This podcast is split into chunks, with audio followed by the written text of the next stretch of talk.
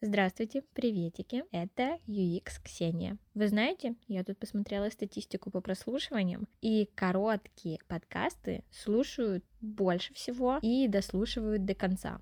Это как бы не новость, что длинные видосы, длинные аудио, вообще большой контент смотрят меньше, чем короткие, ну, что говорить о ТикТоке, например. Но у меня в канале длинные большие посты на самом деле пользуются больше популярностью, и у них больше просмотров и шарингов, чем у коротких постов. Что поделать? Придется болтать чуть поменьше.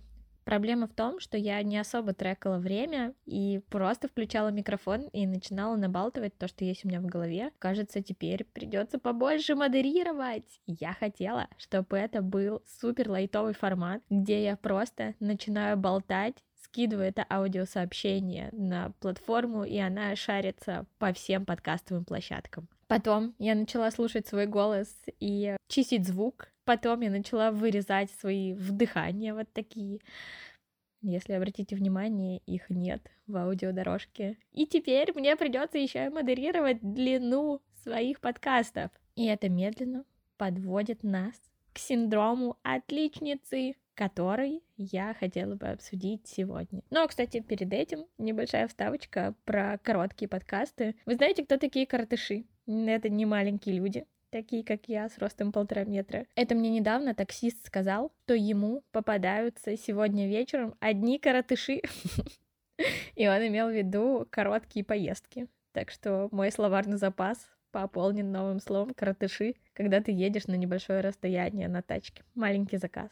И еще, кстати, одно слово, которым пополнился мой словарный запас — складнички. Давайте я вам дам время, чтобы вы подумали, кто такие складнички. Три, два, один. Складнички и это маленькие складные велики. И так называют люди, которые катаются на складных великах, свою тусовочку. Я ехала в поезде, и вместе со мной в плацкарте была целая тусовка бабулек и дедулек, которые на складных великах перемещаются по стране, доезжают до куда-нибудь, и едут там кататься на своих складных великах, которые захватили подмышку и положили в плацкарте просто под полку. Они говорят, мы со складничками, а складнички-то, а там тоже свои складнички. И, кстати, у этих чуваков была такая насыщенная жизнь, я им просто супер завидовала. Они все как раз собрались в плацкарте в моей секции, я лежала на верхней полке, а они там все тусили на нижней полке с кладничковой своей компашкой и обсуждали, что ну что-то на Кубу, знаете, лететь еще раз как-то не очень хочется. Может, в Мексику? Да-да, Зин, давай посмотрим билеты до Мехико. Они причем выглядят так, как обычные бабульки-дедульки, но обсуждают какие-то супермасштабные путешественнические штуки, говорят, по какому они там проехали маршруту через горы на своих складничках, обсуждают, что, ой, знаете, я тут в Стамбуле была пересадкой, и вот пошла там в Декатлон, и в Декатлоне, представляете, велосипедный шлем стоит там она называет какую-то сумму сумасшедшую. Вот столько-то евро. У меня вообще-то шлем для сноуборда, знаете, фирменный, стоит меньше. Я такая, что? Вы еще и катаетесь на сноубордах, блин, кроме своих складничков, бабульки, дедульки, вам нужно пить чай и смотреть телек. Почему? В общем, это вызвало у меня такую зависть, и я подумала, что у меня какой-то синдром отложенной жизни, потому что я очень часто стараюсь упороться в работу и думаю, что когда-нибудь потом у меня будет время на развлечения. Я, конечно, это стараюсь сейчас всячески исправлять. Тем не менее, мне всегда хочется упороться в какое-то дело и сделать его супер идеально. Вот синдром отличницы прям вообще супер про меня. Нездоровый перфекционизм тоже про меня. Я думаю, что и про многих из вас. И на самом деле такие штуки я заметила присущие очень многим ребятам в моей команде. Настолько часть из них самоотвержены и старательно упороты, что очень показательный пример такого ситуация, которая недавно произошла. У нас один чувак, пересекался на прошлой работе с другим сотрудником, который сейчас у нас тоже работает. В общем, они раньше работали вместе и теперь снова встретились у нас в Лапсе. И в прошлый раз их взаимодействие на работе закончились не очень хорошо. Было такое некое противоречие, может быть, даже обида. В общем, некомфортно разошлись. И сейчас, когда этому человеку, который сделал не очень хорошо в прошлый раз, потребовалась помощь, этот тип сказал, мне пофиг, я не играю в эти обиженные игры, мы же за общее дело, давай, конечно, я помогу, я сделаю все возможное, я готов с удовольствием ему содействовать, все окей. Мы же все за общее дело.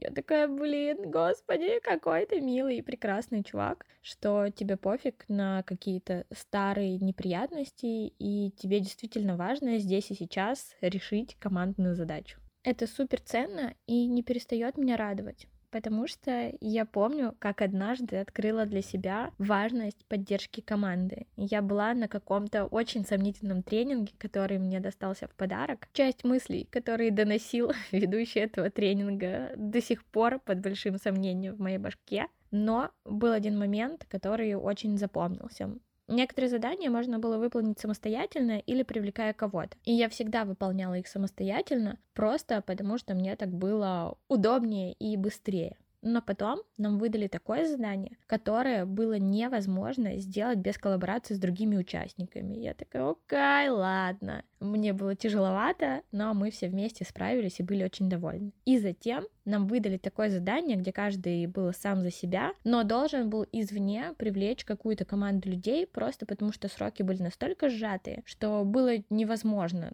реализовать то, что требуется в одного. Нужно было обязательно, чтобы ты сменеджерил деятельность других людей, вжух-вжух-вжух, и они тебе в чем-то посодействовали. Тебе важны были хорошие отношения с ними, тебе нужно было организовать некую командность, и тогда все получилось. Были люди, у которых это не вышло, но те, кто с этим справился, в том числе и я, мы потом очень бурно обсуждали, насколько цены на самом деле люди вокруг тебя. И тогда я поняла, что командное взаимодействие, правда, очень важное, и не все штуки ты можешь сделать в одного. Мне тогда было 23, Сейчас мне 33, прошло 10 лет, и за эти 10 лет я только все больше и больше убеждаюсь в важности команды и людей. Прикольный пример произошел на днях. Нам прилетел очень большой аврал по производству видеороликов. И три года назад уже даже четыре. Наш руководитель медиа, который сейчас занимается производством роликов, был в госуслугах совсем один, никакие ролики у нас не заказывали, и когда мы мутили первые ролики, чтобы всем показать, смотрите, как клево в видеоформате доносить что-то, он делал все полностью сам. Писал сценарий, готовил раскадровку, показывал, продавал, носил правки, потом рисовал покадровую анимацию, просто, знаете, тын-тын-тын, 100-500 кадров, затем ее монтировал, затем озвучивал, затем все это сводил, и потом э, помогал произвести постпродакшн и выпуск. И в его башке это привычно. Это сложно, тяжело, трудозатратно, но выполнимо. Просто садишься, квадратная жопа и делаешь. И сейчас, когда прилетело так много роликов, что ты точно не справишься сам, нужно привлекать команду. Она уже есть, но обычно, когда приходят какие-то авралы, руководитель забирает все авралы на себя, потому что ему жалко ребят, он не хочет их отвлекать, он знает, что они будут э, производить в некомфортном для них ритме, и он просто садится и там за выходные вечерами фигарит все сам, пока ребята выполняют обычную рутинную работу по производству. Но тут без этого было не обойтись. И я сказала, слушай, go, запроси помощи ребят. Он удивился, сказал, блин, да, думаешь?